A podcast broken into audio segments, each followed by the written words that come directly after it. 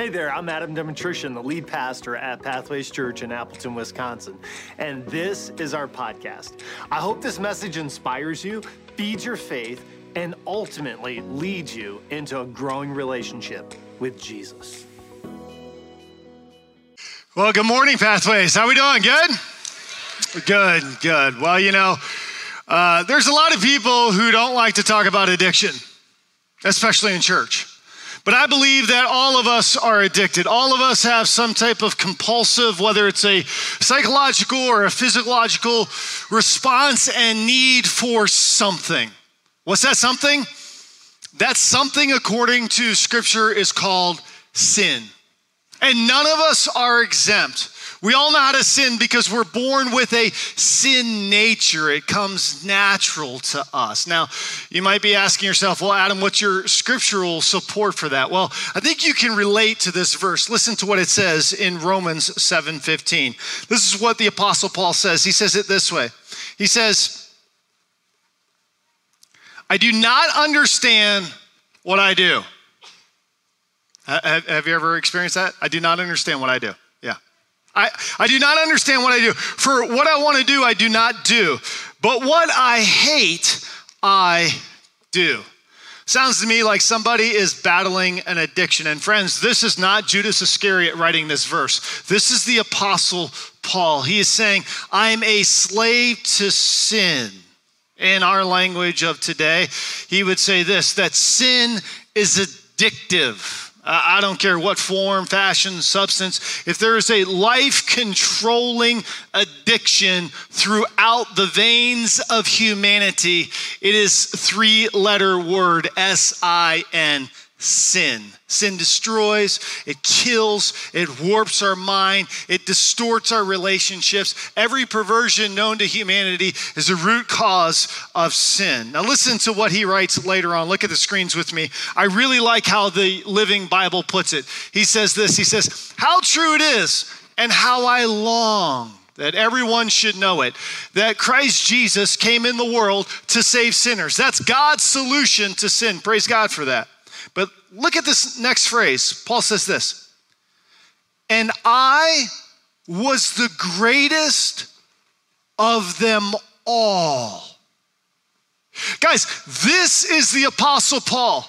This is the individual who took three missionary journeys and spread the gospel in the known world of the first century, traveling roughly 10,000 miles, writing 14 of the 27 New Testament books that you hold in your hand today. This is the Apostle Paul, who was arguably the second most influential person in the spread and rise of Christianity, other than Jesus Christ himself. And he said, I was the greatest sinner of them all. I don't know about you, but when I read that this week, I thought, whew, heaven help me. If Paul is saying he's the greatest sinner, then what are we? Like, we must be really messed up. Anybody feel that way right now? Right? All in favor of some hope? Yeah, I need some hope after I read that verse. I'm like, Paul, Paul, Paul, buddy, Paul, Paul, you're not that bad. Trust me. You're not bad. If you knew me, you're good, Paul. You and Jesus, okay? Right? Paul says, I was the greatest of them all. We all need hope. Why do we need hope? Because all of us struggle with sin. All of us not only need to be saved from our sins, but we need to gain momentum and energy and victory over the sin cycles in our lives. And so, if you're visiting with us today, we're in part six of our study in the Old Testament book of Ezra. And you might be thinking, Ezra, really? Like Ezra, I didn't even know that was in the Bible. I thought that was like an old band in the 90s called Better Than Ezra. Really? That's a book of the Bible? Yep, it's in the Bible. Well, then the question becomes how can God speak to me through this remote portion of scripture in this book called Ezra? And uh, if you are a guest today, this is a safe place because, to be honest, there's not a lot of Christians who have read the book of Ezra, okay? but here's the reality there is something applicable and there's content that can transform your life in the book of Ezra. You know why I know this? Because this is what the apostle Paul writes in Romans 15, 4. He says it this way. For everything that was written in the past, he's talking about the Old Testament, the book of Ezra, every verse, every chapter, every book in both testaments was written to teach us Why? So that through the endurance taught in the scriptures and the encouragement they provide, we might find hope. There's our word again. All of us are in need of hope because all of us are in the same boat together and we all battle sin. And while we don't like to talk about it and while it's uncomfortable when you say something like addiction or some some term like that, we we we we as as Christians sometimes we want to kind of separate ourselves and say, "Oh, not me, but all of us." Friends. If Paul says I'm the greatest of them all, then we're all in it together when it comes to battling sin and things in our lives. And so we need the hope of the gospel. We need the truth of Ezra to speak into our lives. And we really get to carry this message of hope to the world because all of scripture points to one individual, one hope, one savior. His name is Jesus Christ. Amen. And uh, that's why we need to get the message out. You know, Easter is only five weeks away. Easter's five weeks away. And our theme this year is that hope is alive. And you and I, we get to be carriers of this message. We need to extend the hope. We need to invite people to be a part. We have three services at 8:30, 10, and 11:30. And I want you to extend an invitation in the weeks to come. You're going to have cards at your seats. You have social media of opportunities to reach out and to share the message. Because listen, here's the reality. People lose faith when they lose contact with people of faith. When you hide, remember the little song we used to sing in kids' church? I'm gonna let my hide it under a bushel. No, I'm gonna, right? Okay, same principle. I know I got the melody all wrong. I apologize. I'm not musical, but you you know the song, okay? All right. Deal with it. If you don't know look it up on YouTube. All right. That wasn't very Christian. I'm sorry. Uh, I got completely insecure about my singing voice. Um, my point is, we can spread and get that hope out and invite people. And, you know, I just felt prompted to say this as I was sitting down there during worship. I was kind of thinking over my talk in this section of the message. And I thought to myself, you know, there might be a fear, and some of you are like, you know, if we get the message out too much, our church is going to grow and then it's going to feel too big. And I just felt prompted in my heart to say, listen, first of all, our church is never going to feel too big if we care about each other and we do one another really well. And you know what? As your pastor, I just want to say I love each and every one of you. And if I don't know you, my mission is to know you, to know your name, and to care about you. And I hope the same is true for you. You know what makes a church feel impersonal? When people are impersonal. That's the truth. Because no one individual can do it themselves. That's why we set up small groups and circles and, and ways in which we can connect friendships. That is so important. So I just want to alleviate any fear. As we continue to grow, listen, this isn't going to feel impersonal because you're not an impersonal church. Because every single person matters. Because we have leaders, team leads, staff leads who care about us, each other. We care about one another. And we will continue to stay connected as the body of Christ. Amen. All right, good. All right, so let's go and do a little biblical background on the book of Ezra. If you are a guest, let me, you're kind of jumping in part six, so we're almost at the end of the movie. Let me kind of give you a quick overview of Ezra, and I can do this succinctly. Ezra is the book, it's the true story of God orchestrating his people, approximately 50,000 Jews coming back from Babylon to the holy city, to Jerusalem, in order to accomplish one thing. That one thing is to rebuild the temple. And if I could summarize chapters one through six, here's what takes place. The people come back. God moves the heart of Cyrus, a Persian king, a pagan king, to, to, to release the people back. They build the temple. Remember, they give of their gifts, their skills, their money, and they say, We're going to do this together. They build it. Mission accomplished. The temple is rebuilt after chapter 6. In fact, you can read the dedication that uh, falls in verses 13 through 18. It takes place in 516 BC. So, about 500 years before the birth of Christ, the second temple is rebuilt by the first wave of Jews led by Zerubbabel. Everybody say Zerubbabel. Mom, if you're looking for a name of your uh, firstborn, Zerubbabel is wide open. You can call him Zoo, Bubble, or Zerubbabel, whatever you want to do, okay? That's a great name. You can pick that one up, all right? Zerubbabel, all right? So, um, as we come to chapter seven, there there is something that I never knew before that takes place between chapter six and seven. And, I, I've been studying scripture. I have a uh, seminary degree in biblical studies. I did not know what I'm going to share with you next, okay? Between chapter six and chapter seven, there is a 60 year gap between those two chapters found in the book of Ezra. Now, we don't know a lot of what takes place in those 60 years, but one thing we do know we know that there was a young woman who was raised up by God who became who became known as Esther, Queen Esther, and she saved her people from mass genocide. Okay? We know that that takes place in those 60 years between chapter 6 and chapter 7. So, as we come to chapter 7, here's what we're going to find. We're going to meet Ezra for the very first time in the book of Ezra. The very first time he's going to lead a second wave of Jews back to Jerusalem. Now remember, this is 60 years in between chapter 6 and 7. This is the first time that we read of Ezra. This is what it said Ezra arrived in Jerusalem in the fifth month of the seventh year of the king. He had begun his journey from Babylon on the first day of the first month and arrived in Jerusalem on the first day of the fifth month, for the gracious hand of God was on him. We're going to talk about that a little bit uh, next week. Don't miss next week.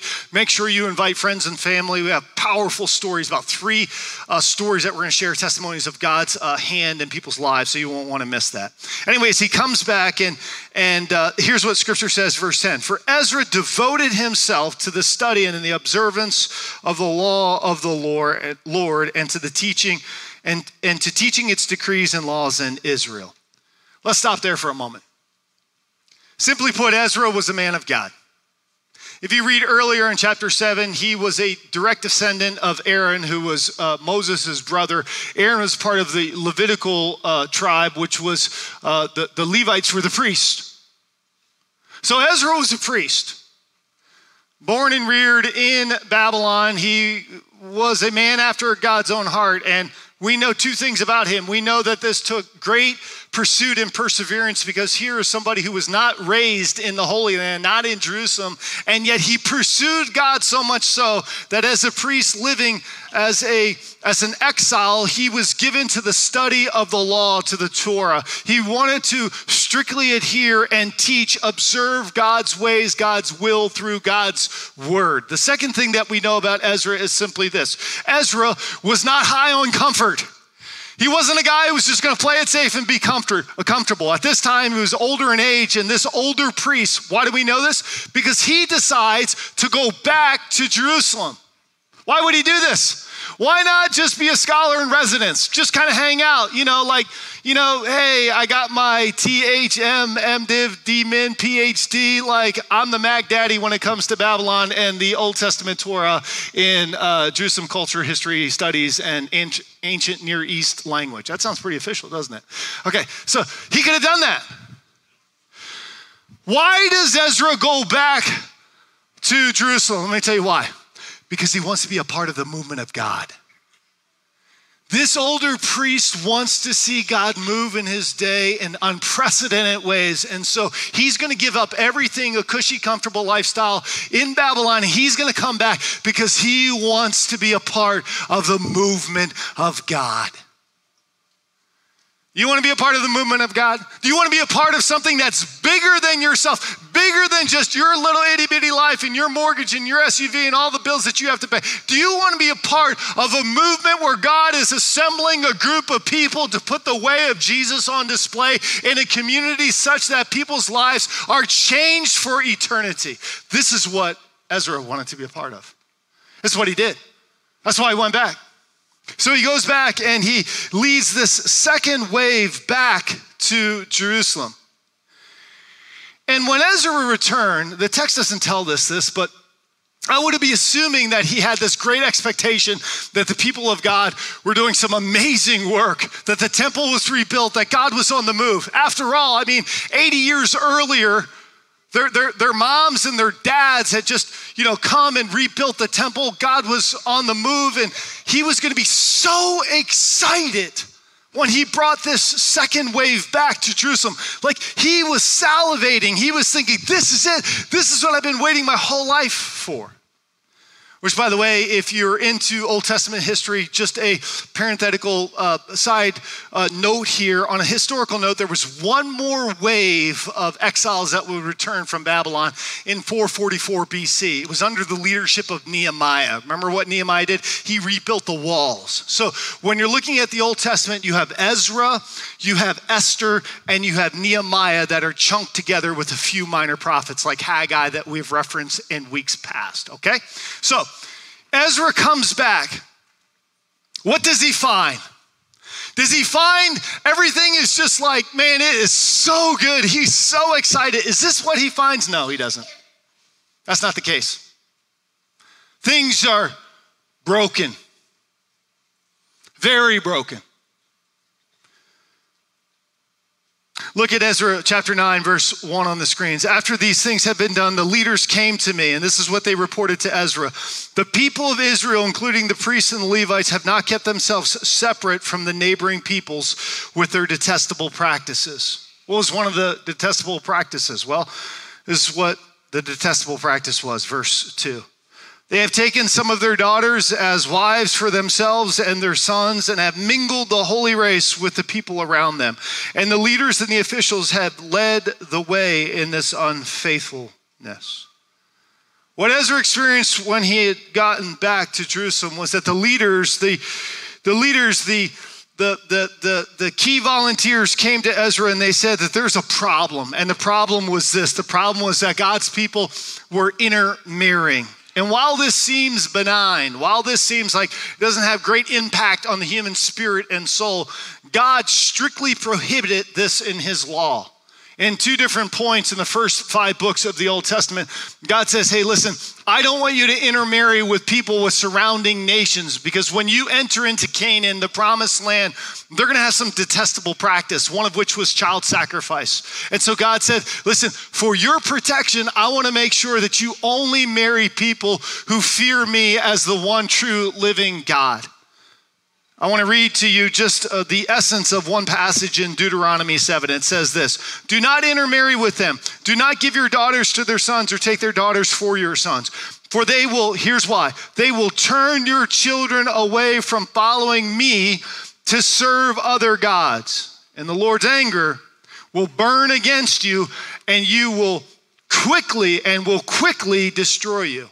God's pretty clear about his command there. God says, I don't want you to be legally bound in marriage with anyone outside the faith. Now, hear me clearly. God has nothing against interracial marriage. God has nothing against intercultural marriage. Why? Because God doesn't look at the externals. He's not into appearances. God is into the heart in the internal way. He views the heart. And what God does have a problem with, He has a problem with interfaith marriage. Why? Because God knows it's for our best, our protection. If we marry somebody who doesn't see God the way that we see God, or we don't, or we marry somebody who doesn't worship God the way we worship God, He knows in five or 10 years, especially if you're first or second kid, it's going to create a major problem in your life. Now, some of you are right now thinking to yourself, so, so, so, so, so, let me get real practical right now. If you're in high school, you're in the university, you're in middle school, you're five years old, hear Pastor Adam loud and clear. When you want to get married, make sure you find somebody who is a Christian believer. If you are a believer, if you're a believer, you find another believer because that will be the best for the best chances you're going to have to stay married and continue to raise a godly healthy family is if you marry another believer. You say adam you say adam thank you. You say adam uh, uh, can you give me another verse on that? I would love to Second Corinthians 6:14 listen to what the apostle Paul says do not be joined together with those who do not belong to Christ how can that which is good get along with that which is bad how can light be in the same place with darkness. What God is saying is you can't be legally bound to someone who doesn't see God the way you see God. All right. Oh, can I just say one more thing? Don't think to yourselves, and can, can I really speak? Um, well, I don't know. Uh, sorry, this is just kind of real time. Don't think to yourselves that you are going to, well, you know what? I'm going to win them to Jesus. You know what we used to call that when I was growing up? That was called missionary dating. You didn't have to go to China or to uh, uh, some remote place in Africa. You were just going somewhere in Neenah and you were finding somebody who wasn't a believer and said, you know what? They are so hot, I'll make them holy. that usually doesn't work because they end up losing their hotness and you end up losing your holiness. No, seriously, I know, I know. Usually, I, I'm, I'm just being honest, usually they have more of a pulling effect away on you than you have on them moving toward. And especially then when you have kids, because then you have this issue. Well, how do we want our kids? And one says, man, I want them to be in churches. No, the other person's like, no, they need to make their own decisions. That creates, okay? All right, enough of that. Uh, so, Ezra gets the news of the people's sin. What, what, how does he respond? What's he do? He comes back, he hears the news, he thinks everybody is going to be like God is at work. He hears the news that they're intermarrying, and then there's this major problem. How does Ezra respond to their sin? Look at chapter 9, verse 3. When I heard this, I tore my tunic and cloak. I pulled the hair from my head and beard, and I sat down appalled. He pulls his hair out. He pulls the hair from his beard out. Can you imagine that? Yanking your the hair from your beard. The, the, the term there in Hebrew, appalled, literally means numb. He was numbed by the report that he heard about God's people and their sin. Then everyone who trembled at the words of the God of Israel gathered around me because of this unfaithfulness of the exiles. And I sat there appalled until the evening sacrifice. For the entire evening, Ezra is sitting on the ground, pulling out his hair in his head and his beard, and he is shell shocked the entire day until evening sacrifices. Then at the evening sacrifice, I rose from my self abasement with my tunic and my cloak torn. And what's he do? He fell on my knees with my hands spread out to the Lord. And he prayed, I am too ashamed and disgraced, my God, to lift up my face to you because our sins are higher than our heads and our guilt has reached to to the sky. I can't believe it, God. I can't even raise my head to you, God, because I am undone. This is unbelievable, God. How could your people be sinning again? 150 years earlier, God disciplined his people. If you remember Hebrews 12, 1 through 11, he uses people in our lives to discipline us. He rose up the Babylonians, he raised up the Babylonians in order to take them into exile. Then, by God's gracious hand, he moved the heart of Cyrus, this pagan king, to allow them to return. And what are they doing when they return after 60 years? The temple's rebuilt, they're ready to make sacrifices. They're doing it again. They're in a sin pattern. They're addicted to sin. Now, if you understand Old Testament theology, this is a repeated pattern that you're going to find through the Old Testament. Just read the book of Judges. It's cycles of sin. Which, by the way, how many times do you see somebody having a reaction to sin like this? I mean, we, we, we in, in, our modern church today, we, we don't have a lot of reactions to our own sin this way. And this wasn't even Ezra's sin. Ezra wasn't intermarrying. This was his people's sin. He was so broken by it. Well, how did the people respond? Look at chapter 10, verse 1. While Ezra was praying and confessing, weeping, and throwing himself down, before the house of God, a large crowd of Israelites, men, women, and children gathered around him, and they too wept bitterly. The people are broken. What are they broken over? Their sin. They finally get it. Oh my word, I can't believe it. It was the moment, the realization that what we are doing relationally is wrong. We're sabotaging ourselves, we're hurting our future families. We're going to dilute the power and the, the movement of God because of our sin. They gathered around Ezra, all of them. They're like, we get it. We understand this is wrong. And what do they do? They, they weep bitterly. So at this point, as I'm reading and studying the text, it's pretty heavy, right? I mean, based on how everybody feels in the room right now, I, I felt the same way as you did. I'm looking at the text, I'm studying this, and I think to myself, here's the question that kind of comes across my mind that I want to offer to you. Here's the question How do you respond to sin? How do you respond to sin in your own life? How do you respond to sin in lives of others around you? How do you respond to sin in our nation? How do you respond to sin in our world? Does it grieve you? Does it hurt you? My heart goes out to some of you. Some of you are in the legal system. Some of you serve as law enforcement officials. Some of you thank you for your service. Some of you see some of the hardest things in humanity. And if we're not careful, our hearts can get callous towards sin. And because all of us are addicted to sin, it's easy for us to, to respond to sin in ways that are not godly and healthy.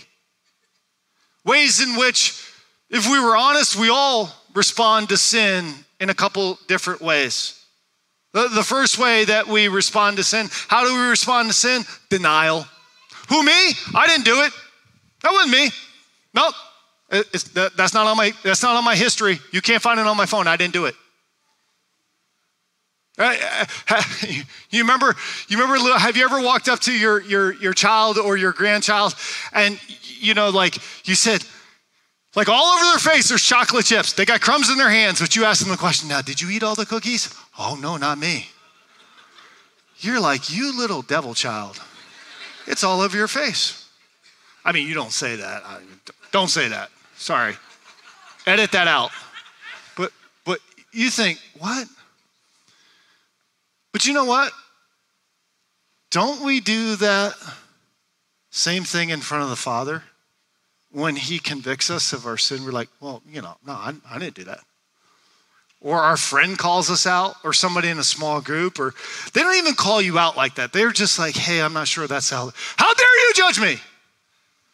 It's like, dude, they just love you. They just want to make sure that they're trying to, you know, encourage you. Like, hey, man, that could really hurt you. That's dangerous. Be careful. Be careful. How do we respond to sin? If we don't deny, you know what we do? We blame. We blame. Well, you know, if so and so didn't say that, I wouldn't have said this. Ever done that? I have. Well, they caused me to do that because you know what? I just couldn't handle it and I was sick of them and I was gracious and gracious and gracious and all of a sudden I just blew up. I got tired of it. It's really their fault. That's what you're saying. And so you blame somebody else. Who are you blaming for your sin? Some of you are blaming people in your past. Some of you are blaming past tragedies, past traumas. You keep blaming, blaming, blaming. And you know what? It's hurting your behavior and your future, and it's ultimately sabotaging the movement of God in your life. See, what we're talking about today, DeRay did a really nice job talking about opposition and external things that really stunt and hurt the movement of God. Today, what I want to do is talk about the internal, the sin in our lives that can stunt the movement of God. So we not only deny and blame, but what do we do? Here's the third response to sin we justify, justification. We justify our sin. So we deny, we blame, we justify, we justify things like this. Well, you know, um, you know, yeah, I, I, I, I know I was, you know, I wasn't really gossiping. I mean, I was just sharing. It was the truth about the individual and then the Holy Spirit whispers to you, or you have this sense inside of you. You don't even know it's Holy Spirit, but you just feel icky inside. That's the Holy Spirit because you're like, I know I shouldn't be sharing something about someone else to someone else when it's not to the benefit of the someone else that I'm sharing about. Friends, you know what that's called? That's called gossip. That's sin. We've all done it.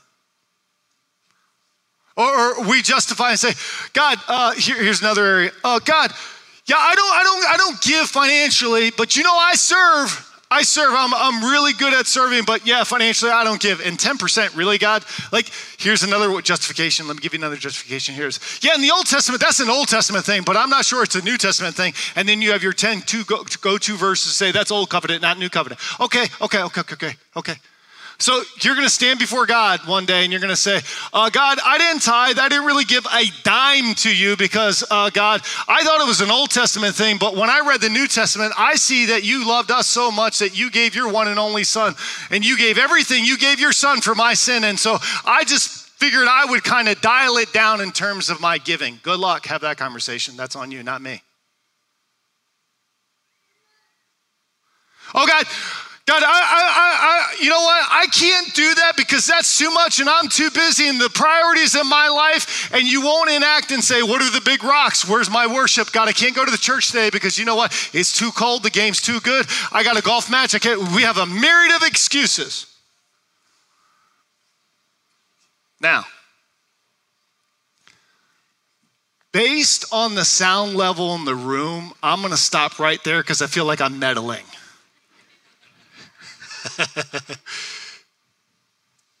I get it. I get it.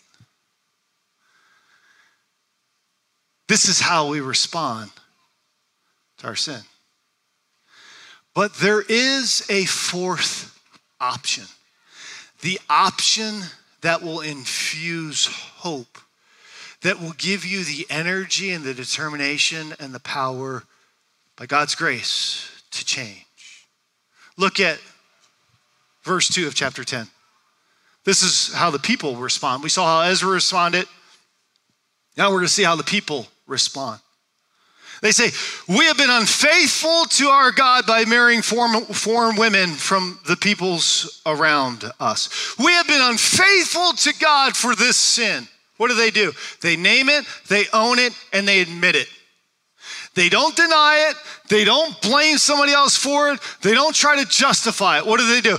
We have been unfaithful to our God because we have committed this sin of intermarrying. They own it, admit it, and they confess it. Confession is a powerful thing. Confession is where we are on the path and the journey to repentance. And what is repentance? Repentance is a freeing thing, friends. Listen, that was the message of Jesus Christ. Sometimes repentance gets a like a, a bad, it's like a bad word in church.